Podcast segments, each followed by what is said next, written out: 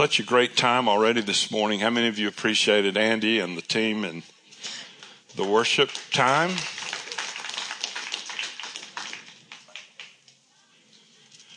I had a couple of thoughts before I get started. Um, I had this idea, and I know it's true, that uh, any suffering we have or any suffering that we face um, has has to be limited. It has to be limited and any solutions we have from God has to be limitless. And that's a great, that's a great thing to think because how many of you realize there's, there's a part of your mind that's not friendly to you?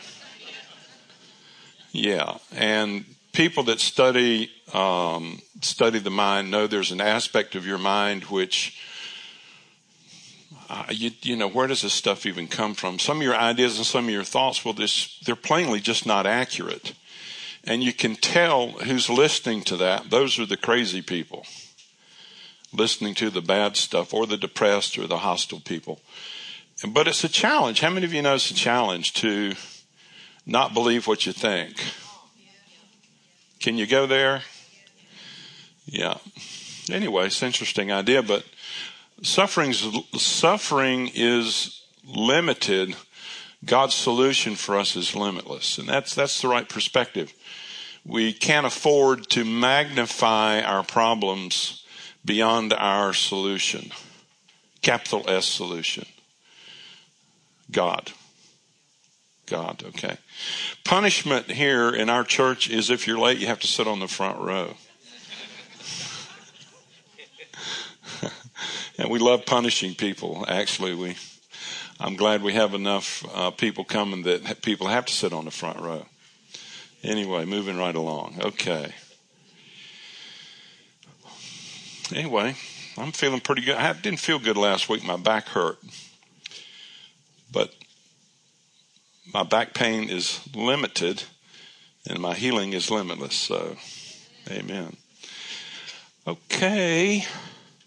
One thing I want to do is reference the International Bible Standard Encyclopedia, and it's probably also Easton Bible Dictionary, because in talking about uh, John the Baptist this morning, a lot of this is um, certain certain amount of it sort of academic, and um, but by the time we get done, I'll promise you I'm coming after you. So be prepared to defend yourself from God's help.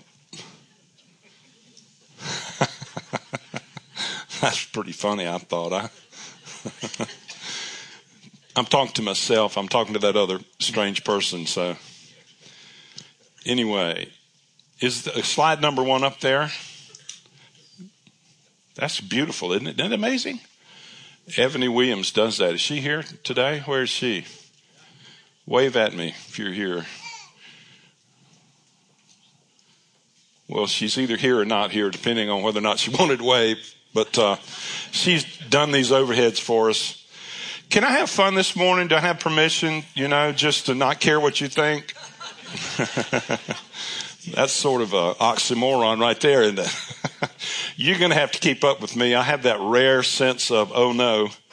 And um, you will either be the victim or the beneficiary depending on whatever it depends on. okay, John the Baptist.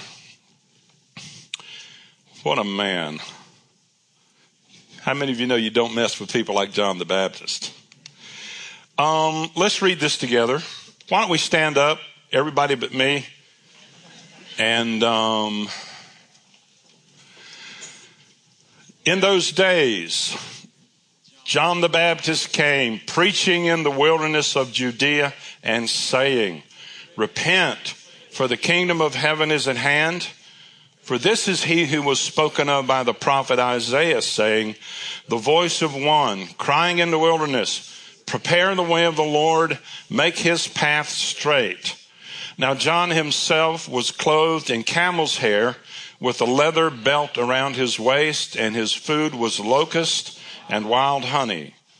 Then Jerusalem, all Judea, and all the region around the Jordan went out to him and were baptized by him in the Jordan. What were they doing when they were being baptized by him? How nervous does that make anybody in this room? They were baptized by him in the Jordan, confessing their sins. Verse 7. But when he saw many of the Pharisees and Sadducees coming to his baptism, he said to them, Brood of vipers, who warned you to flee from the wrath to come? Therefore, bear fruits worthy of repentance. And do not think to say to yourselves, We have Abraham as our father. For I say to you that God is able to raise up children to Abraham from these stones. And even now, the axe is laid to the root of the trees. Therefore, every tree which does not bear good fruit is cut down and thrown into the fire. I indeed baptize you with water unto repentance, but he who is coming after me is mightier than I, whose sandals I am not worthy to carry. He will baptize you with the Holy Spirit and fire. His winnowing fan is in his hand, and he will thoroughly clean out his threshing floor, gather his wheat into the barn, but he will burn up the chaff with unquenchable fire. Okay, you, you may be seated. That gives you a pretty good idea of who John the Baptist is and how he thinks. And um, one of the one of the things that interested me about him, a number of things, but one thing I thought about was that he was um, what you would call an ascetic. Ascetic. He lived lived a very Spartan, sparse life, and yet when he preached, he didn't preach that you have to live that kind of lifestyle. Matter of fact, um, he had he had different uh, corrections and encouragement from from different people at different times, but you know, it's amazing when people um, have strong convictions and they don't impose those kind of strong convictions on you. I think it's a remarkable, remarkable thing. But he said enough to make people mad without doing that, you know. Um, if he ran for uh, governor or mayor, he probably would not be elected in that particular area where he lived brood of vipers, who warns you to flee from the wrath to come. So he's pretty, pretty rugged guy. Now, this is um, this idea, this message, this about John the Baptist is um, included in our study of the book of Matthew. What we're doing, we're going to study the book of Matthew for a number of months and cover a lot of the ideas and concepts that come from it. And um, we actually began our study of the book of Matthew with our candlelight celebration when we focused on the birth of Jesus on Christmas Eve. And um, I was not here, but I listened to it. Actually, if you miss our messages and you want them, you can hear them over at queencity.church. But Andy spoke last week about the tension between suffering and miraculous intervention and he tied it into the early life of Jesus where the angel of the Lord spoke to Jesus, or actually spoke to Joseph, to flee from Israel because um, of Herod. And after he fled, there was that terrible scene where all the two year old children in that region of uh, Bethlehem were slaughtered by King Herod. And of course, if you didn't listen to that message, you really need to hear it because Andy um, tied together the idea that life includes both suffering and miraculous deliverance. And um, it's hard, really, it's hard to figure how that works. But if you don't understand that's part of life, uh, what happens to you can really cripple you if if you have sort of wrong understandings or wrong expectations. I remember when a member of our staff a number of years ago uh, uh got cancer, and we saw we saw the Lord deliver him at least three times, and finally, finally it got him, and he died. And uh, somebody said, "What are you going to do now that he's gone?" I said, "I'm, I'm going to pray for the next guy." That's what you do. Yeah, it, you, you waste your time being angry with God and um, arguing with what goes on particularly things you can't do anything about. Actually, it's the enemy's plan to deplete what energy you do have to be um, someone who brings value to life to other people. And so uh, I've heard this, and I think it's just it's, it's a marvelous idea. The only argument you lose with reality is the one you have. Yeah, to spend your life saying something shouldn't have happened is a waste. Guess what? It did. It happened, whatever that thing might be in your life. And so, um, I think Andy really brought those two elements together in a in a very encouraging way. So you should you should listen to that if you didn't hear it last week. Now, I mentioned this already, but to continue providing background so you'll understand where we're headed. After Jesus' birth, the jealousy of Herod, the Hebrew king, was awakened when a group of prominent wise men came to Israel seeking the newborn king of the Jews. How many of you know the Bible never said there were three wise men? Everybody understand that? Yeah, that's not, you know. I think there was a whole crowd of them.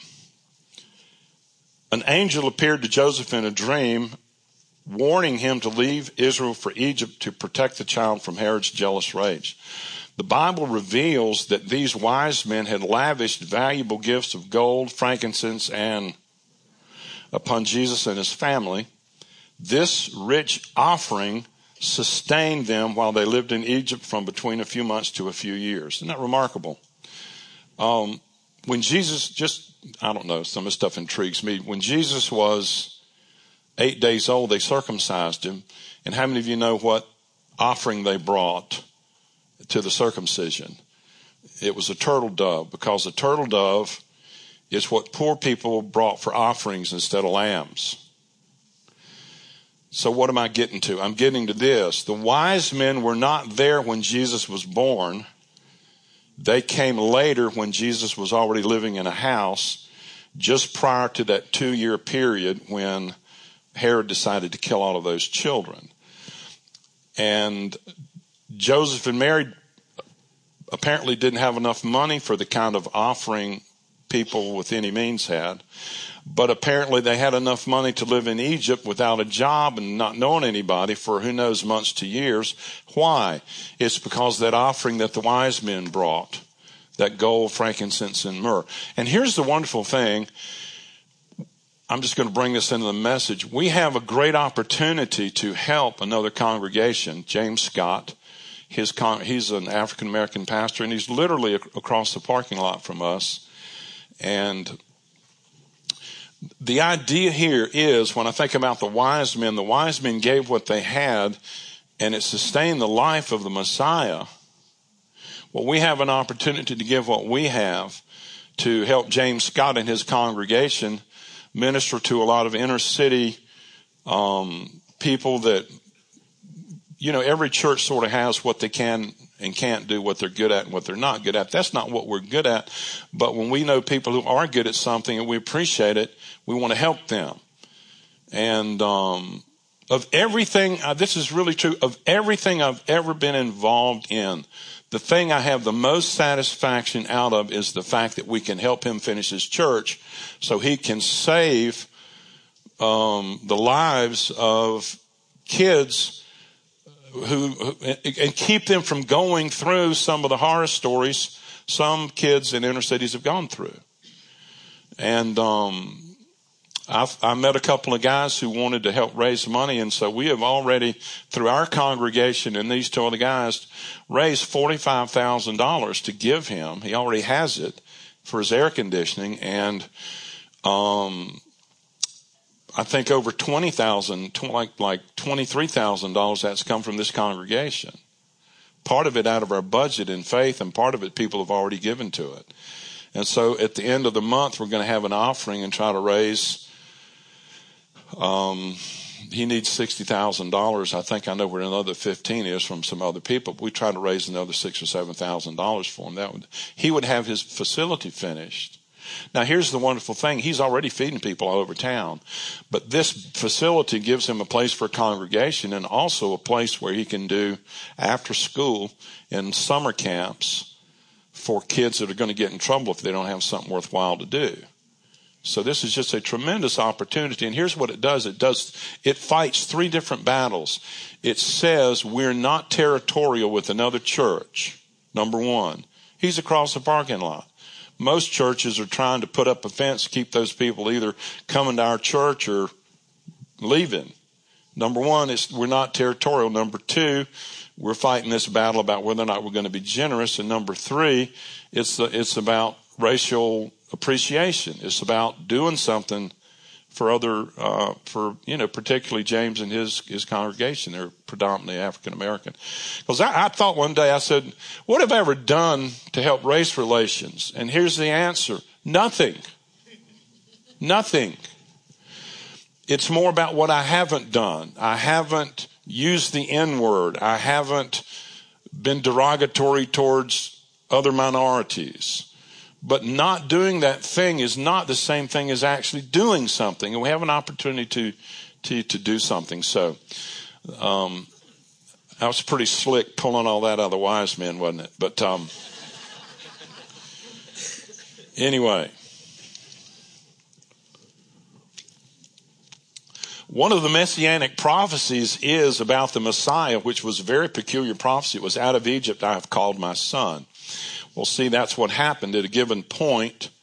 Um, Herod dies, and an angel appears again in a dream to Joseph and tells him it's safe to return from Egypt to, to Israel. So they come back, decide to settle in Nazareth. So that sort of sets the stage on what's going on in the book of Matthew up until up until now. Um, I was thinking about this too. The next time we see Jesus from the time of the sort of the whole nativity birth of Christ, we don't see him again until he's about 12 years old. And the only information we have about him after his return from Egypt until his public ministry is uh, the story about him traveling to Jerusalem with his family to celebrate the Passover, when he went with a large extended family. And at 12 years old, Jesus decided to stay in Jerusalem, but didn't tell his parents. And so they left, and apparently they traveled by family. And um, because there was a large enough group of them that apparently Mary and Joseph thought Jesus is just with our company of people. Now, here's who I think was in that company of people. His cousins, James and John, were probably there. I have this idea that Jesus probably knew um, upwards of half to three quarters of his disciples from childhood. And I could go prove that to you if I needed to, but I don't have time. And John the Baptist was a cousin. It's, it's amazing what God wants to do with family groups. But anyway, they assumed he was in the company of those returning. And after a day, his parents realized he was not. So they go back to Jerusalem and it takes them three days to find Jesus and he's in the temple. So we find this in Luke chapter 2, verse 46 through 49, and I'll read this to you, or you can look it up on your. How many of you read the Bible? Anybody read? Okay. That's the book in the Bible. Doug. That's Doug Corwin. I'm making fun of Doug this morning. He's got on a Panthers t-shirt and I'm afraid we're fighting a losing battle, bro. I just don't have that good a feel. We prayed last week and they got beat. I'm not praying this week. That ain't working. oh my. In closing, Luke chapter 2. Now, so it was that after three days, they found Jesus in the temple sitting in the midst of the teachers, both listening to them and asking them questions. And all who heard him were astonished at his understanding and answers. So when Mary and Joseph saw him, they were amazed, and his mother said to him, Son, why have you done this to us? Look, your father and I have sought you anxiously. And Jesus said to them, Why did you seek me? 12 year old. Why did you seek me? Did you not know that I must be about my father's business? Well, that tells you a lot about Jesus at 12 years old. He was very aware of who he was, and he was very um, uh, confident at 12 years old. I mean, he just took a four day trip away from mom and dad, just forgot to tell them. Now, the Passion Translation, um, Brian Simmons' translation, quotes that, that, that last little part, which are the very first words of Jesus recorded in the Bible. They, he, he writes them this way or translates this way. Why would you need to search for me? Didn't you know that it was necessary for me to be here in my Father's house, consumed with Him? And so after that, there are 18, around 18 silent years until Jesus reappears on the scene, which brings us to the introduction of John the Baptist. And so let me read through some of this. John the Baptist was the forerunner of Jesus and his ministry. He was of pre- priestly descent. His father Zacharias was a priest. His mother Elizabeth was one of the daughters of Aaron, priestly family. And John's mission was prophesied in Isaiah 40 and Malachi verse, chapter 3 verse 1. Angels foretold his birth, which took place six months before that of Jesus. Mary and Elizabeth were related, and John the Baptist was probably Jesus' cousin. Zacharias lost his power of speech when he didn't believe the angel's message uh, about the birth of his son. And um, God restored his speech when the child was circumcised. And um, then you really have no more record of John the Baptist for 30 years, other than what's mentioned in Luke chapter 1, verse 80, which says this So the child grew, became strong in spirit, and was in the deserts till the day of his manifestation to Israel. And so if you, if you compare John and Jesus' um, relative uh, lifestyle or how they grew up, John the Baptist grew up in very strange surroundings. He grew up in a wilderness. Uh, he had a strange diet, honey and locust. I guess he had other things, but that seemed to be a big part of his diet. And Jesus seemed to grow up a pretty normal child. you know what was normal about Jesus, but um, Anyway, the other thing was John was a Nazarite from birth, and a Nazarite was, uh, they swore, I believe it was to not cut their hair and um, not to drink wine or strong drink.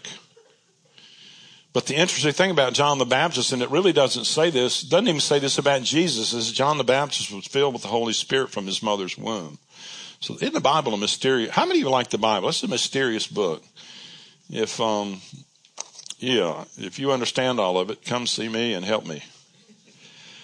So John spends his early years in the mountainous region of Judah between Jerusalem and the Dead Sea, and he lived there until the day of his public appearance. And then when he shows up, he's dressed in camel's hair clothing and they talk again about his strange diet.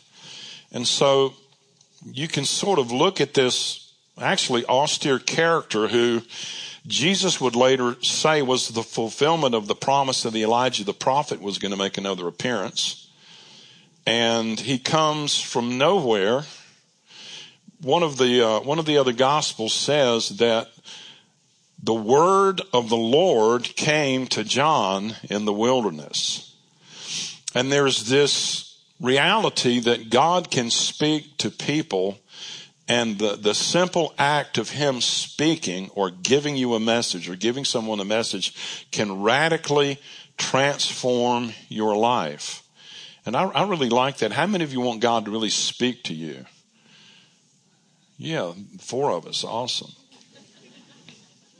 So John the Baptist suddenly appears, and great multitudes from every quarter were attracted to his preaching, focused on the necessity of repentance and the coming of the kingdom of heaven. And to John the Baptist, repentance was a very real and radical thing. It meant a complete change of heart and life. Here's what he would say. He would say, bring forth fruits worthy of repentance. Well, what were these fruits? Well, he made it clear when he answered um, the tax collectors and the soldiers who came to him. Um, he told the tax collectors, don't collect more money than you're supposed to collect. And he told, he did not tell the soldiers, you're not supposed to be soldiers because God's a pacifist. Smack. He said, be a good soldier. Don't harm people. How many of you realize? Oh, never mind. Okay.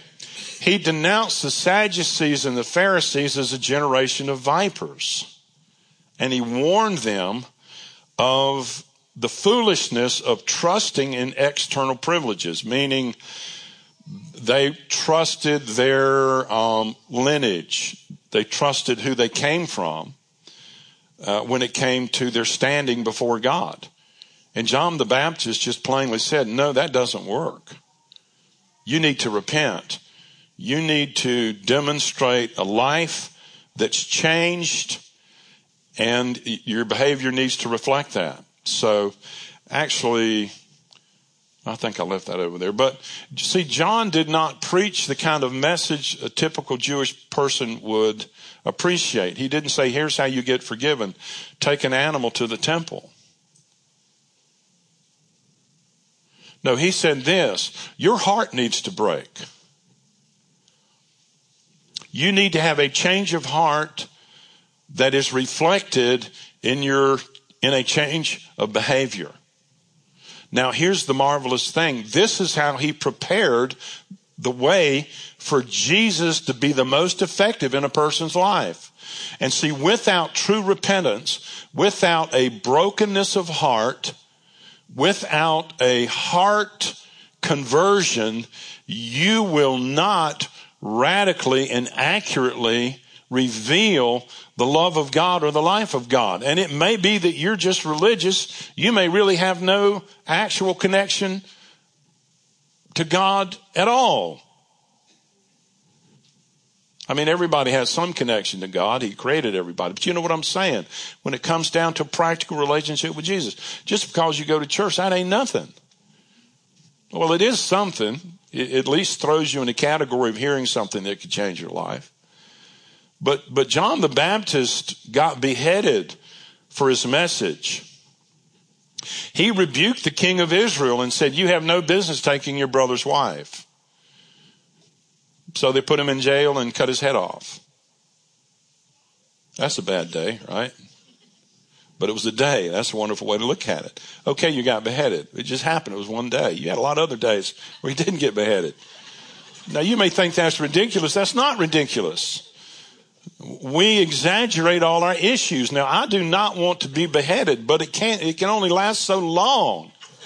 And your head's gone and your nervous system is severed and, uh, you know, we mag, oh, come on, we magnify our problems. Oh, it's the end of the world. Nah, you just got your head cut off. Life is going on. Now that's not harsh there's a reality to it.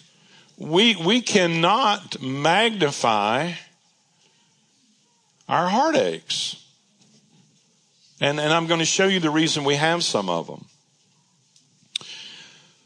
Okay. Everybody all right? yeah, me too. Well, Jesus hears about John the Baptist and his ministry. So guess what he does? He comes and gets baptized by John. The sin, listen, people, and here's what we're going to do in the spring. In the spring, we're going to buy a swimming pool and we're going to put it out here in the yard. We're going to baptize people because we're at fault for not doing that on a regular basis. Now, if you're in an Arab culture and you say you love Jesus, nobody cares. But if you get baptized, they kill you. In Muslim, strict Muslim um, cultures, because there's something significant about water baptism. There's something significant about it. It it makes a statement in the heavenly realm and in the earthly realm. It's an act of humility and I want, I want to tell you, you avoid humility at huge peril. You really do. So we're going to have a baptism. And if Jesus, who did no sin, was willing to be baptized by John, why can we refuse? Who are sinful people. And that's an amazing thing. There's so much arrogance among spiritual people. Let me put that a different way. There's so much arrogance among spiritual people. No, there's a better way to put it. I'm just going to say the same thing again. And what, what do I mean? I mean this. John, okay, look at Jesus. Wonderful Jesus.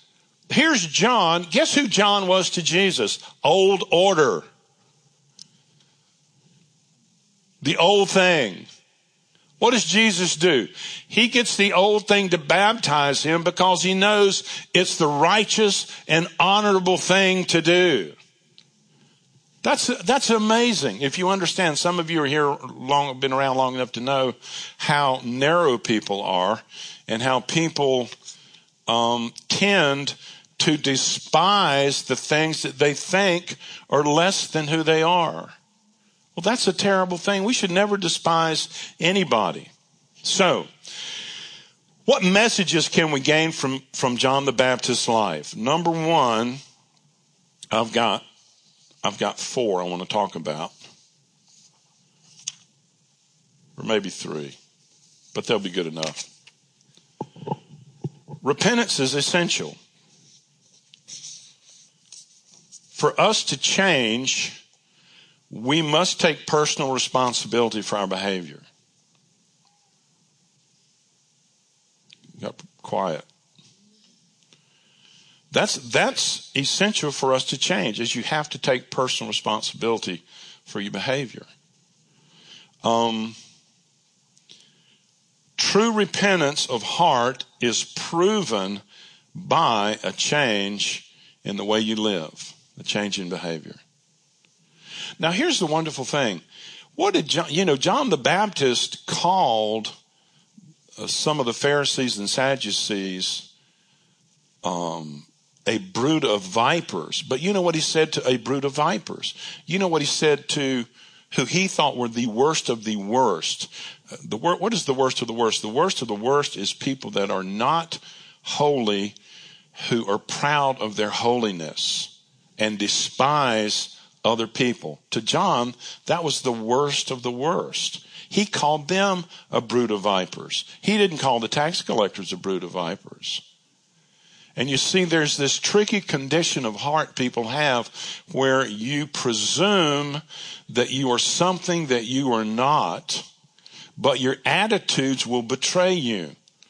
If you're condescending, if you're narrow, if you're critical, if you're an accuser, do you know your life can be ruined not by what you've done, but through the simple process of having been accused of having done something. And if we are accusers, what we, what we do is we align ourselves with the worst function of the devil himself, who is the accuser of the brethren. And so if you are a person prone to criticize people, you have a serious serious problem that you may not fully recognize. And don't shout me down because I'm preaching good. I'm serious though. Humility is a virtue we can, we will only reject to our own peril. And so what John preached was this. You need to be baptized confessing your sins man, if I push this thing too hard, this church is going to go down to like 14 people. And those would be the 14 people that haven't been paying attention.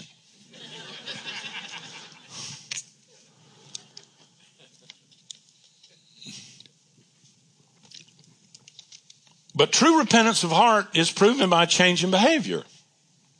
If any man be in Christ, behold, old things are passed away, everything has become new.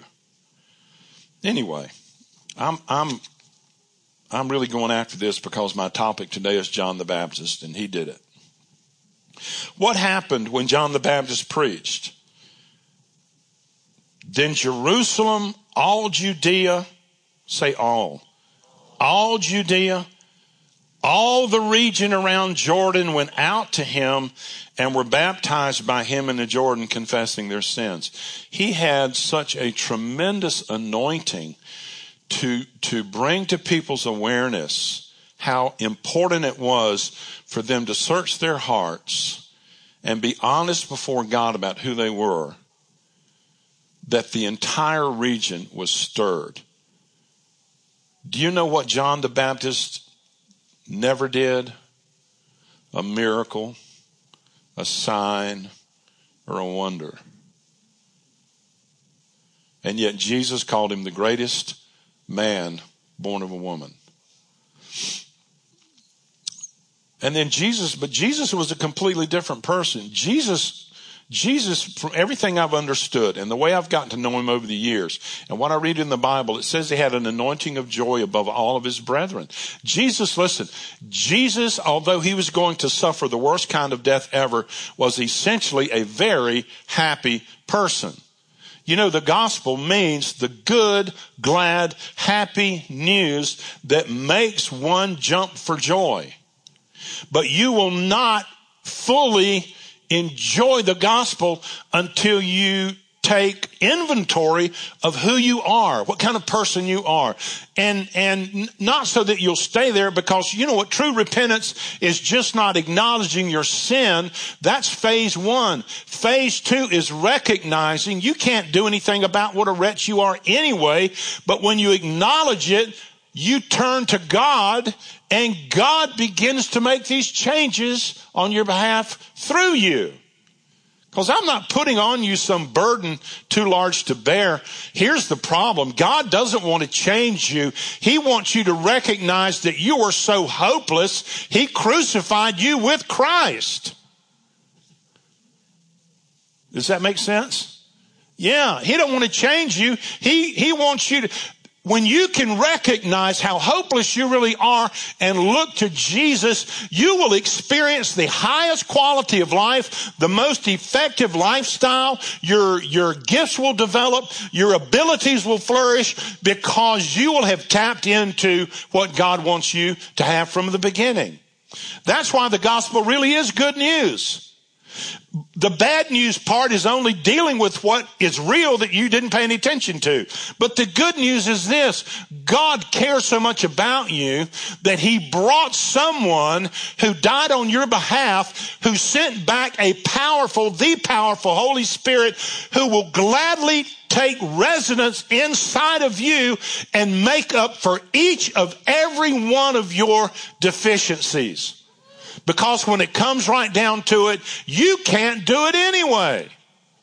Jesus himself said, I of myself can do nothing. And then he was a walking, talking, miracle working man. How? He himself knew he had to be tapped into his Father by the Holy Spirit, just like the rest of us need to be. He didn't come to show us how God would live. He came to show us how a man or a woman or a child can live who is filled with the Holy Spirit. That's good news. I got six amen and one hoot. Ah, I can live with that. Now, repeat after me repentance is essential. But it's not really feeling bad about yourself. It's dealing with who you are and then tapping into more than who you are. Okay? Yes. Okay. Messages from John the Baptist's life. Life is hard.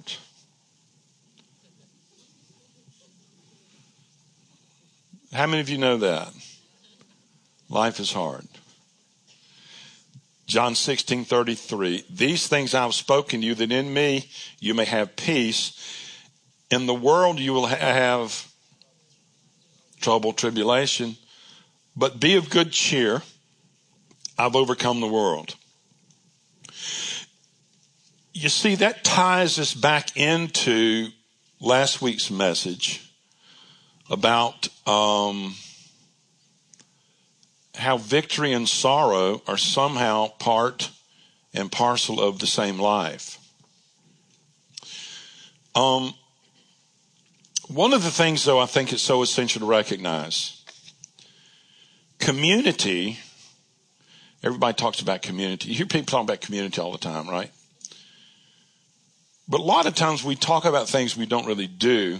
We, we, you know what I used to do before I wrote books? I talked about writing books.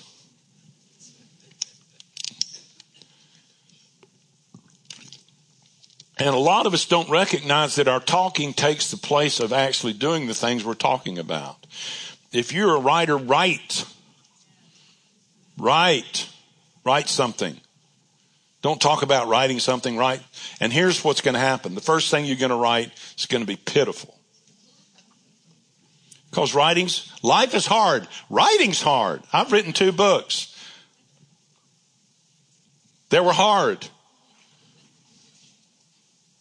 They're good. Buy them. Oh, no. Um, my capitalistic concepts jumped in there on me. But um, no, community is not just something we talk about. It's, it's something we begin to participate in, and it's not easy. But you know, the only thing harder than participating in a community is living your own isolated life. Right, Andy? Yeah, sure. But community and relationships help. Andy was so committed to community, he had 700 children. How many kids you got? he lives in, he, he is, the, the squires don't need a community, they are one. And then they added this character to the crowd. What are you going to do? All right. He'll, they'll start having kids, Andy. It's going to get worse. I mean, it's going to get better. But community and relationships help us process and develop, say process. The understanding of a process is you will be different at the end of it that you are at the beginning of it, but you will not change if you don't walk through it. That's what a process, and everything comes by process. Most everything. Very few instantaneous things. But they help us develop through the hardships and the challenges. And I made this comment. Doing life together is hard. Doing it alone is much harder. And, and you, you, you need to realize that. And here's another thing about life being hard. The trial of your faith is more precious than gold. And I do not like that verse. I do not like trials. I like instantaneous, ongoing, permanent victory.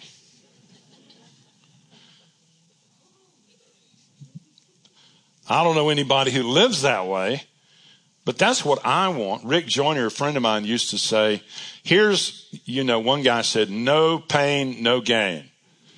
Rick says, no pain, no pain. I want as pain free an existence as humanly possible, as does the rest of us. But here's the key. Life can be more painful than necessary if you're not paying attention. Really. It really, wisdom is so important. I'm going to tell you experience is not the best teacher. Somebody else's experience is my best teacher.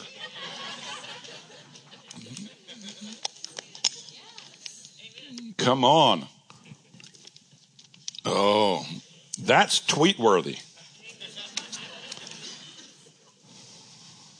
1 Peter 1 6 and 7, in this you greatly rejoice, though now for a little while, if need be, you have been grieved by various trials. Why, Peter? so that the trial of your faith, being much more precious than gold that perishes, though it is tested by fire, may be found to praise, honor, and glory at the revelation of Jesus. Now listen, don't waste your trials. A friend of mine used to say that uh, you never ultimately fail one of God's tests, you just keep taking it. That's, that's both wonderful and scary. We think we can avoid certain things. You know what I'm saying? You can't. There's certain things you're going to go through. Turn to yourself and say, there's certain things I'm going to go to. But don't waste your trials. If you handle your trials well, it enables you to not fold under pressure. You know, the world is looking for people that don't break and bend and cry and moan and bellyache and complain and yak around about how terrible things they are. No. No. If, if you can learn through your trials, you, God can put something in you that will sustain you so that when the next one comes, you don't fold. You become a remarkable person. You become a person people look to. You become a resource. My goodness. A human resource. You become an HR department of your own.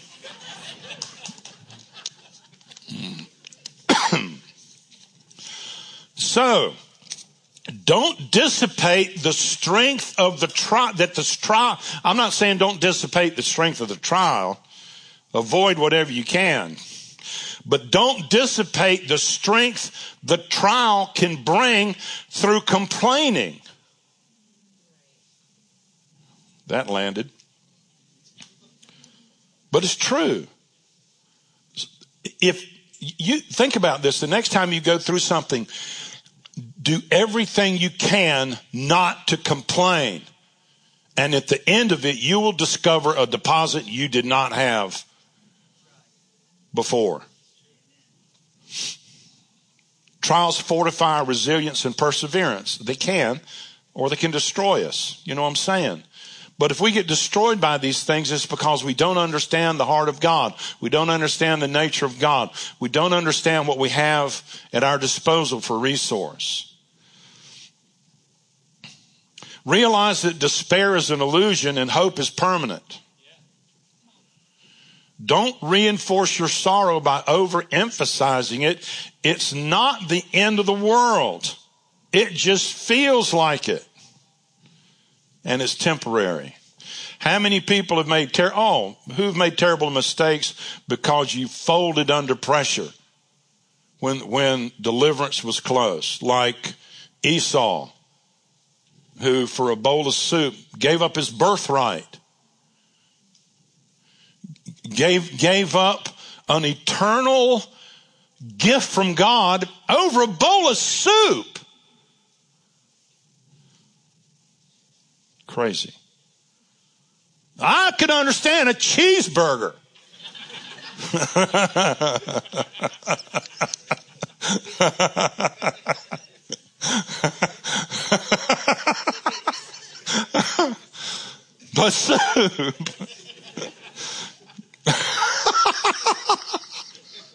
oh my.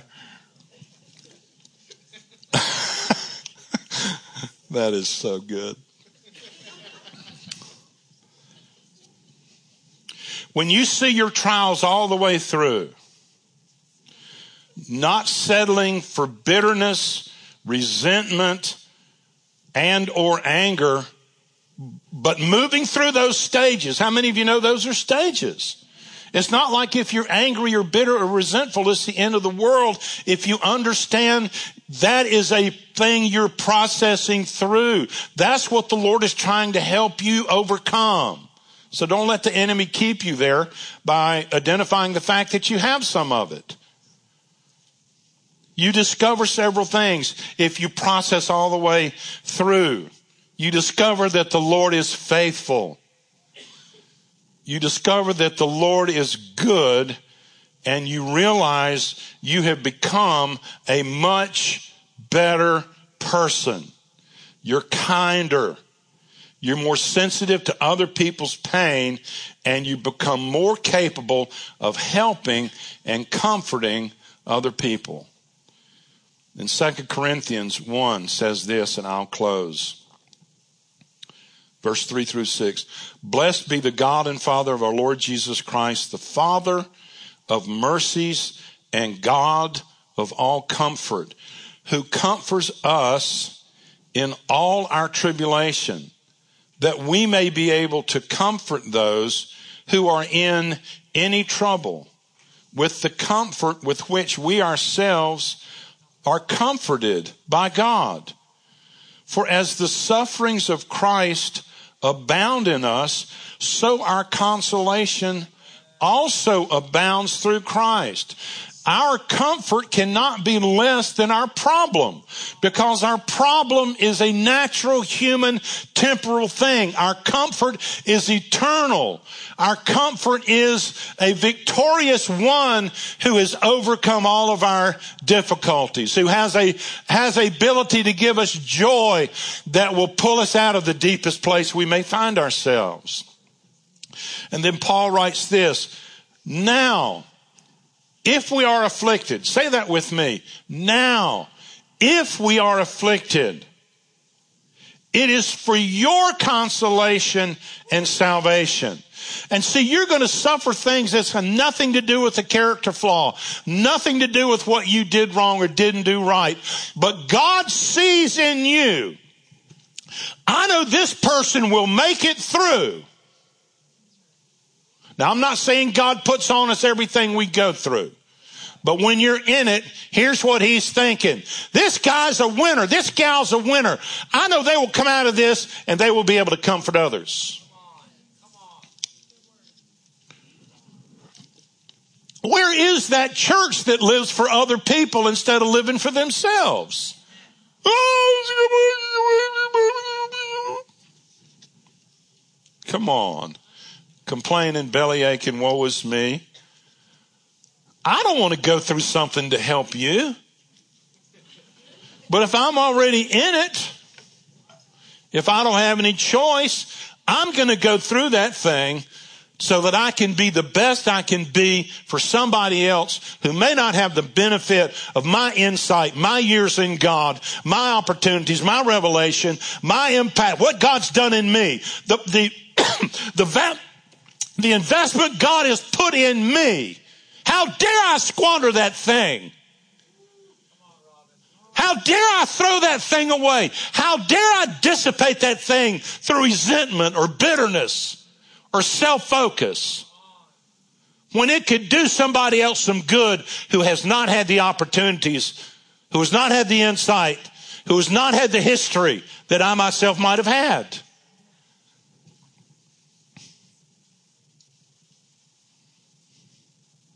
But Paul says this, if we're afflicted, it's so we can console you. If we're comforted, it's so we can give that same kind of comfort to you as well.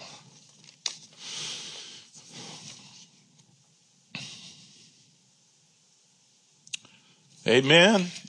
Amen. Okay. Okay. I think I have done my due diligence. Praise God. Let's bless the Lord. Let's thank Him. Come on. Hey, you know, Andy touched on this. Bill Johnson's touched on it, and I've seen it. My dad basically dropped dead at 62. I have the uh, remarkable privilege of being older, older than my father by five years. That's a weird thing to think about. It was a tragedy. But you know what? After it happened, I had to recognize good came from it. Let me tell you what good came from it. When my dad passed away, I was not on good terms with him.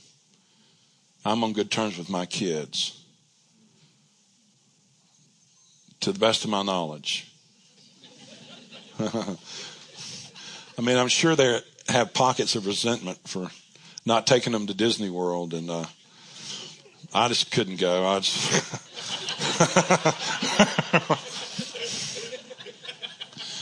man has his limitations.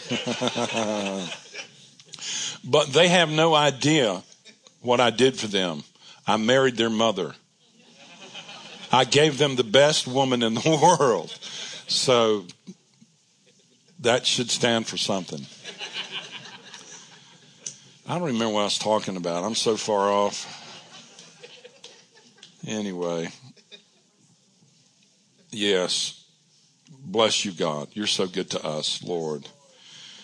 Lord, we want to live real lives.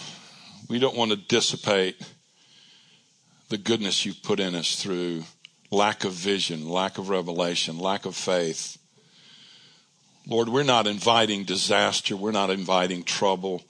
We make no boast that we know how to handle it all. But Lord, for the portion that we come to, God, grant us grace to be overcomers. Grant us grace to be cheerful, joyful, spirit filled people. Lord, we want to be human resource department. We want to be HR people. We want to provide comfort and care and hope and help for those who are in the middle of things that they don't understand, that they didn't bargain for. Father, we just ask this in Jesus' name. Lord, I, I just love this. Lord, I had such a good time during worship. That was awesome. How many of you felt something special this morning? I really did.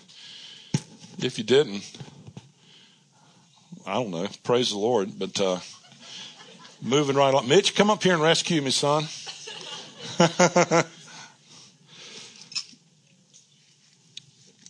good. I almost broke into that old yeah. soul song. Rescue yes. me. Lucky I didn't. Appreciate you, brother. Yeah. Yeah. Yeah. Thankful for this guy.